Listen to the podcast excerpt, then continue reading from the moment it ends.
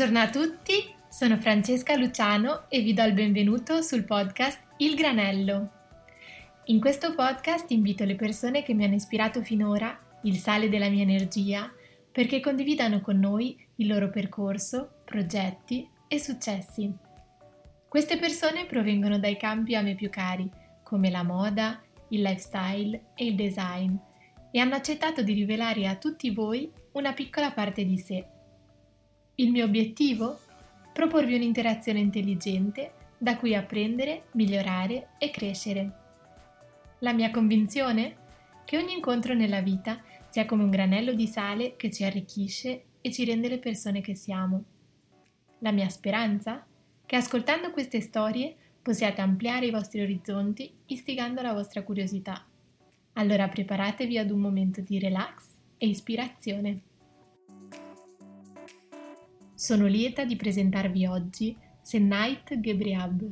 Sennait è Program Leader of Fashion Business all'Istituto Marangoni di Londra, ma anche un'esperta in sviluppo di brand di moda con un'avanzata conoscenza nei settori del retail e del lusso. In questo episodio del Granello, Sennait ci racconterà il suo percorso professionale e rivelerà previsioni, industry trends e la sua visione sul mercato del lusso in seguito al Covid-19. Ringrazio moltissimo Sennite per aver accettato il mio invito e fare parte di questo progetto. Se l'episodio vi piace, vi invito ad iscrivervi su Apple Podcast o Spotify e anche alla pagina Instagram Il Granello Podcast e non esitate a lasciare commenti o critiche costruttive.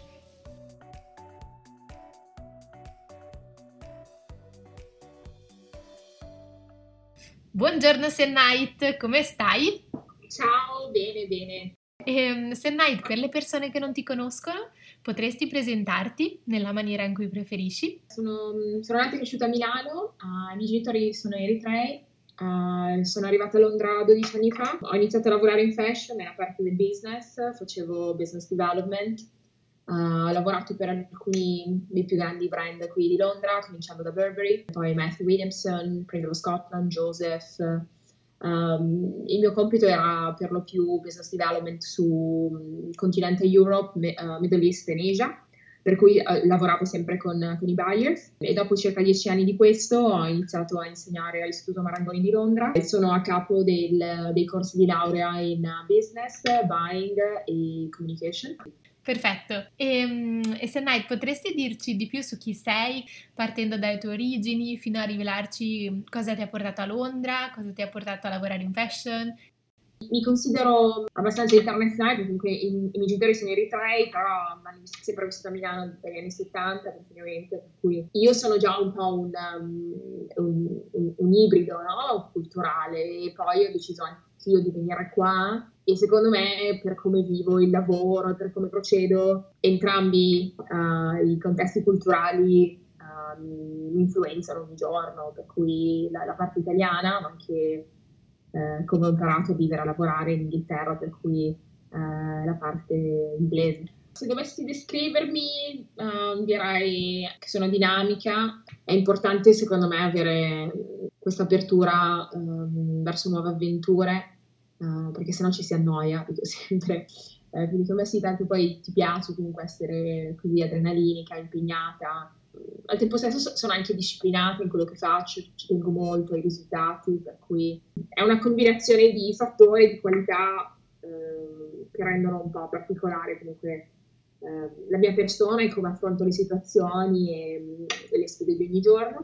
Um, sono sempre stata un po' attratta da tutto quello che viene fuori dall'estero. Um, comunque, beh, anche con la mia famiglia ho sempre um, viaggiato, anche solo per parenti che vivono all'estero. Insomma, ho, ho studiato per un periodo durante l'università, ho fatto anche uno scambio in Canada.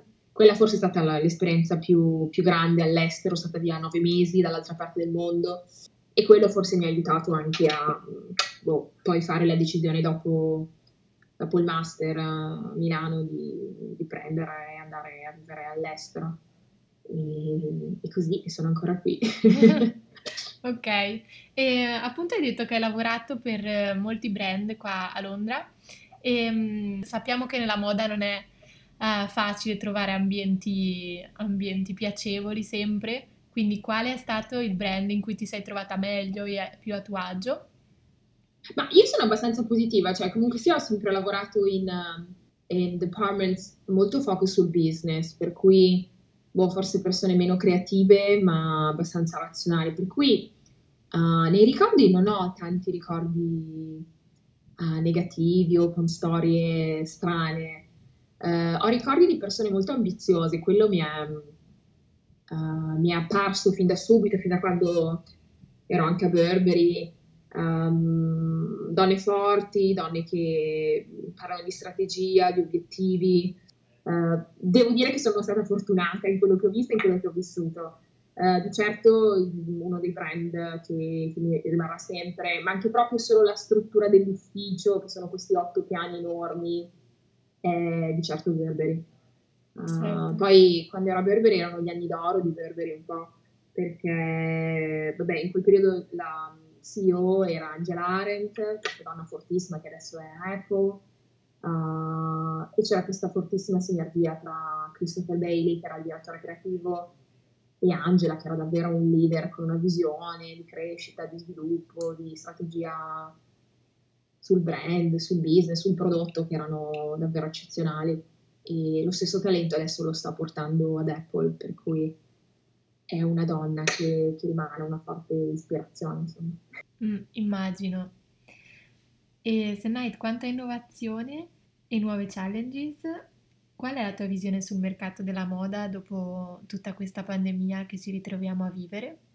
Ma um, io lo vedo anche sui miei programmi, da sempre, eh, io sono program leader a capo dei corsi di business da 5 anni e una cosa che ho voluto portare subito nei corsi è, è appunto le realtà del mercato in classe, ma, ma per davvero, cioè abbiamo guest, abbiamo progetti con le industry e i due temi che da sempre ho voluto uh, sono sustainability e digitale. Uh, I primi guest su sustainability nel 2015 che abbiamo avuto sono stati uh, vabbè, brand come Stella McCartney, ma anche EcoAge, um, che è la società di Livia Firth. Abbiamo più volte avuto il fratello Nicola Giuggioli. Um, e questo comunque ci ha permesso cinque anni fa parlare di sustainability a degli studenti che fanno business in fashion, comunque sia era un, era un topic nuovo. Al momento ci sono master, ci sono corsi, short courses, anche Cambridge adesso ha lanciato un otto settimane online di uh, management e sustainability, per cui questi due temi certo ora sono da um, evidenziare. Sicuramente dopo Covid ci saranno nuovi temi all'orizzonte Uh, perché comunque anche il, il, contesto moda cambia, anche l'idea stessa di, di avere quattro stagioni. Um, in, in, questo periodo il spending power dei consumatori sta riducendosi, uh, molte persone sono anche in uh, cassa integrazione, molti hanno perso il lavoro, per cui il consumer spending e il consumer sentiment è, è, è in declino, insomma è, è negativo. Per cui per quanto riguarda boh, nuovi temi, beh, di sicuro una moda più sostenibile, sempre di più, le persone probabilmente anche perché stanno vivendo questa sorta di pandemia globale, sono molto più uh, interessate in un aspetto davvero olistico a cosa fa bene, cosa, cosa make them feel good. E stranamente se per tanto tempo sustainability era solo qualcosa di esterno, relativo all'ambiente, alla natura, al pianeta, adesso c'è questa necessità anche proprio di uh, doing things and making things and buying things that they, they can really make you feel good. So, um, anche questa attenzione al wellness um, che sta venendo fuori, perché comunque cioè, tutti abbiamo capito che health, uh, la salute, è una cosa appunto importante, seria. Um, per cui sì, sono convinta che ci saranno nuovi trend che verranno fuori Um, è un consumatore adesso che mh, sembra rely sul digital sotto ogni punto di vista, cioè non è solo comprare le cose, anche gli affetti, poter sentire la propria famiglia, per cui questa, questa digital esplosione che stiamo vivendo uh, di certo ridefinirà nuovi trend, nuovi temi che, che verranno fuori. Certo. Ci sarà un bisogno di esperienze, secondo me, un, perché comunque adesso siamo così tutti distanti ma vicini con il digitale, per mm. cui sarà, mm, sarà importante non appena torniamo ad una situazione dove potremmo di nuovo rivederci, eccetera, garantire quel senso di esperienza che è mancato adesso, perché comunque con il digitale sì, si hanno delle esperienze, ma non è la stessa cosa, per cui anche a livello di retail, a livello di brand, eh, bisognerà lavorare tanto su quello. Forse mm, ci abitueremo a un, nuovo, a un nuovo tipo di esperienza che è più digitale e meno umana, non saprei. Sì, è una bella domanda a cui potremo solo rispondere vivendo, immagino. Esatto, esatto, esatto. Certo, sì, è un po' un binomio perché davvero da un lato c'è il digital, però dall'altro c'è proprio la voglia di rivedersi, di poter appunto andare in un negozio, comprare, esatto, di trovare esatto, il piacere appunto de- della fisicità. Esatto, esatto. Ok. E quindi adesso al momento tu appunto eh, lavori al Marangoni di Londra, mm-hmm. eh, lavori anche come consulente? Sì, Um, oh, vabbè, avendo lavorato in moda per tanti anni, ho ancora un portfolio di, di stores, di negozi e faccio consulenze per loro sul, sul buying. Mm-hmm. E, ed è un modo mh, mm, eh, attivo per, per, tenermi aggiornata su tutto quello che succede nel mercato e, e questo permette anche a me di tornare in classe con davvero le nuove realtà e i nuovi temi che, che stanno ridefinendo il mercato. Certo, e in quanto a informazione, eh, quali sono le, le, piattaforme o dove trovi più ispirazione appunto per seguire il mercato, capire le necessità appunto delle aziende? Ma io leggo tanto il Financial Times online um, quasi ogni giorno, infatti spesso mando anche PDF, cose che vedo ai miei studenti. Mm-hmm. E poi anche Business of Fashion, che leggo tanto, mm-hmm. uh, WWD Magazine anche, uh, che è un po' più settoriale forse, e anche The Industry London è molto buono, mm-hmm. è un online platform, um, definitely è un'ottima fonte. Ok, e appunto da un lato le aziende, da un lato i tuoi alunni, Pensi che sarà facile adesso entrare nel mondo del lavoro con, con tutta questa situazione? Allora, ci sono un sacco di report a riguardo, proprio in classe leggevamo il McKinsey Report su, su, su Covid, l'impact sul luxury, e poi ci sono varie, varie, previsioni anche sulla curva della recessione, alcuni dicono che sarà una U-shape, altri dicono che sarà una V-shape, Uh, ovvio, se è V uh, vuol dire che andremo giù velocemente, però poi ci um, riprenderemo velocissimamente, appunto come una V.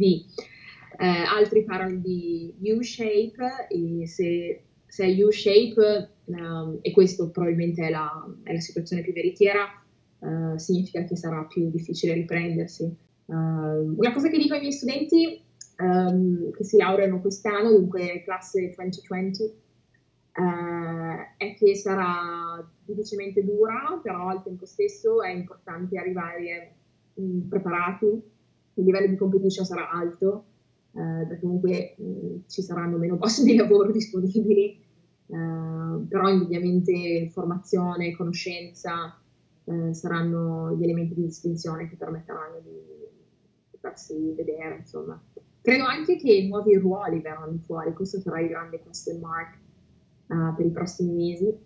Uh, il digitale sarà sicuramente un'area dove uh, i nuovi ruoli verranno fuori e, e probabilmente ci, ci, saranno sempre di più ruoli vincenti nell'ambito digitale. Mm-hmm, certo, sicuramente. Mm.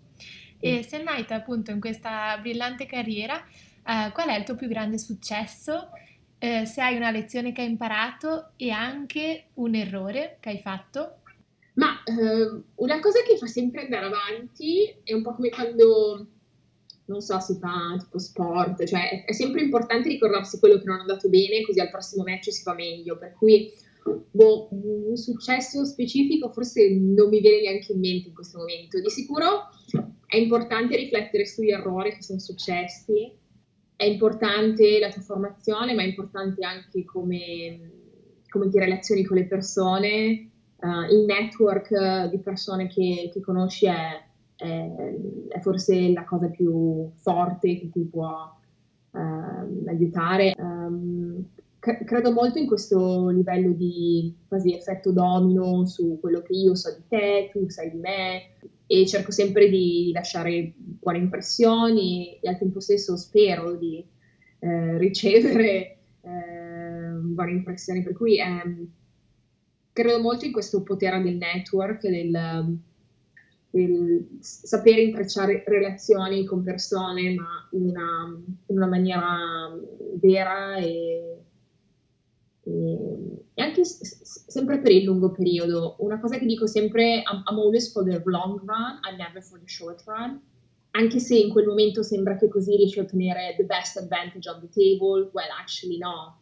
Uh, vai a distruggere una relazione, vai, vai oh, non so, a, a compromettere qualcosa che in realtà in un futuro potrebbe ritornare utile. Per cui credo molto in questa um, abilità di rintracciare relazioni con persone in una maniera onesta, vera. Mm-hmm. Uh, il mondo della moda poi è così piccolo, ci si conosce tutti. Mm. e per cui, boh, questa forse è la mia più grande lezione. E in realtà la forza per continuare viene sempre da te, questo, questa è un'altra lezione che ho imparato. Sì, certo, bisogna, bisogna sempre contare sulle proprie forze in fondo. E allora, lavori nella moda. Se invece non facessi questo lavoro e non in questo campo, cosa pensi che faresti? Business. Mi definisco molto strategica, eh, mi piace pianificare, organizzare. Mm, anche quando mm, comincio un term nuovo e una nuova classe, eh, mi accorgo di avere good social skills, per cui riesco a, a creare la fiamma fin dall'inizio. Sarei di sicuro in business, di, di sicuro in un ruolo dove potrei lavorare con tante persone, forse, forse un mio business. Sì, qualcosa del genere. Ok, hai in mente di realizzare un progetto tuo quindi in futuro? Uh, molti miei colleghi dicono che potrei utilizzare questo momento della quarantena per, uh, per scrivere un libro. Why not? E... boh, chi lo sa. Ok. Uh, vedremo. Ti leggeremo allora forse tra poco. Va per darmi la motivazione giusta. Esatto, ora l'hai detto, è da fare. E appunto hai detto che sei super organizzata. Nel tuo quotidiano uh, come ti organizzi? Sì, organizzazione mi piace tantissimo e, mm, e, alcune volte divento anche pedante. Spesso la impongo anche sugli altri e di questo mea culpa, lo capisco, non va bene, non lo devo più fare, però continuo a farlo. Eh, per quanto riguarda um, l'organizzazione della vita personale, ho raggiunto anche l'organizzazione della mia giornata in quarantena. Ero un po' triste non andare in ufficio i primi giorni, perché mi ricordo così, che mi mancava la mia routine del per alzarmi, vestirmi. Uh, io di solito, e questo fin da quando ero piccola, preparavo i, i, miei vestitini, ho questi ricordi che prima di andare a dormire preparavo su una sedia i miei vestiti, poi mia mamma quando mi veniva a salutare per la buonanotte controllava che io fossi pronta per il giorno dopo. Mm. E lo faccio anche adesso. Per cui i primi giorni di lockdown sono stati difficili perché mi mancava un po' la routine, l'outfit, andare fuori, eccetera. Um, però poi dopo i primi 3-4 giorni mi sono abituata, ho provato a ricrearmi una sorta di routine uh, organizzata in questo lockdown. Ok. Noto che mi dà calma avere le cose organizzate. Eh, ti capisco, anche io uguali. Sì, sì. E, ehm, e, cosa ne pensi delle to-do list? Sei una fan? Pensi che aiuta, aiutino a um, organizzarsi o non molto? a, a, me della to-do list piace tantissimo quando riesco a fare una cosa e la evidenzio oppure ci passo la penna sopra, per cui è una cosa tipo personal satisfaction. e, però al tempo stesso io di solito mi ricordo più o meno cosa devo fare, eh, per cui sì, le uso, però solo se ho davvero da fare un sacco di cose, scrivo giù bene tutto, però di solito I know my things and I pro- procedo in base a quello che devo raggiungere, che devo fare, eccetera. Okay. Però sì, sono positiva verso le to-do list. Bene, e ehm, riguardo la parte dei consigli, avresti un brand di lusso di cui vorresti parlare agli ascoltatori perché trovi che sia particolarmente appunto innovativo e che abbia colto meglio di tanti altri appunto la, l'innovazione e stia davvero prendendo la giusta direzione? Ma non so se, di, se sono di lusso, uh, seguo molto un sacco di brand di sustainability dopo così tanti anni in fashion. Uh, ho scoperto recentemente due brand. Allora, il primo si chiama Able ed è focalizzato su um, ethical business, appunto, perché garantisce uh, salari equi uh, alle donne che sono coinvolte nella produzione. Ed è molto carino anche il brand, ha un range plan carino con uh, ready to wear e accessori. E poi stavo ricercando anche due altri brand americani sustainable. Allora, il primo si chiama Verloop ed è carino perché produce in base alla circular economy e lo slogan di questo brand è From Trash to Treasure e utilizza fabric scraps e materiali uh, che vengono da scarpe di accessori anche uh, per riprodurre una nuova collezione per cui uh, etico e circular economy 100% e poi, poi Cuyana che è un altro brand americano eh, focalizzato su accessori sustainable. Ok. Quindi, boh, stavo guardando questi qua, Cuyana, eh, scritto C-U-Y-A-N-A, Able e Verloop. Ok, perfetto, da notare. e, ehm, invece chi ti piacerebbe ascoltare in questo podcast? Di chi vorresti ascoltare la storia? Mm, ma io seguo molto la CEO di San Laurent, Francesca Bellettini, e recentemente, non so se hai sentito due giorni fa, eh, San Laurent è uscito fuori eh, questo comunicato mm. che verranno fuori con un loro calendario eh, per quanto riguarda le collezioni, le presentazioni delle collezioni. E mm, sì, forse eh, questa sì, oh, mi piacerebbe molto sentire. È una persona che ha una grande visione, è in San Laurent da tanti anni e ho trovato molto interessante che in un momento così come Covid uh, un brand abbia um, capito e tramite la voce del proprio CEO abbia detto che ormai loro sono pronti a un, a un differente uh, sistema per quanto riguarda la seasonality delle collezioni e, e, questo secondo me è forse l'indizio più, più forte che, che davvero um, i cambiamenti stanno succedendo nel fashion ed, e, e, e questo Covid ci sta insegnando a gestire un, un nuovo contesto. Ok, molto interessante.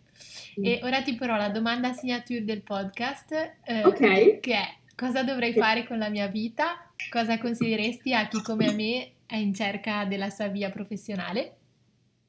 Wow. Vabbè, come menzionato non sono tempi facili, uh, ma io credo davvero che per le persone brave e, e coraggiose ci sono sempre ottime opportunità ritengo che se si ha conoscenza, formazione e un grande desiderio di, di farcela, si, si, possa andare avanti. Um, in realtà spesso non, non, bisogna avere esattamente idea di quello che si voglia fare, l'importante è che, che ci siano sempre criteri come eh, avere etica nel proprio lavoro, um, avere quell'abilità di coltivare relazioni um, nel lavoro, nell'industry um, e così insomma. ok, e, ehm, adesso invece ti porrò le domande granello da rispondere okay. con una sola parola e senza pensare troppo. Ok, ci provo. Ok, allora, una, una città. Uh, Milano. Un uh, luxury brand. Burberry. Un ristorante. Uh, Cipriani. E un hotel? Bulgari. Un oggetto preferito? La penna. Una canzone? Ah, Shallow, Shallow. un profumo? Darcindo Rodriguez. E un fotografo? Oliviero Toscani. E un account Instagram? Federico Merchetti, il CEO di Netaporte. Ok, perfetto, molto interessante. Allora, Night, ti ringrazio moltissimo per eh, il tuo tempo, per tutti i tuoi, eh, i tuoi forecast e tutti i tuoi consigli. Anch'io, anch'io. Colgo l'occasione per ringraziarvi per aver ascoltato questo nuovo episodio e spero abbiate annotato la lista di brand e personalità menzionate da Sen Night, che ritroverete anche sulla pagina Instagram Il Granello Podcast. Io vi auguro buon weekend e vi anticipo che venerdì prossimo pubblicherò il primo episodio internazionale del Granello. Stay tuned!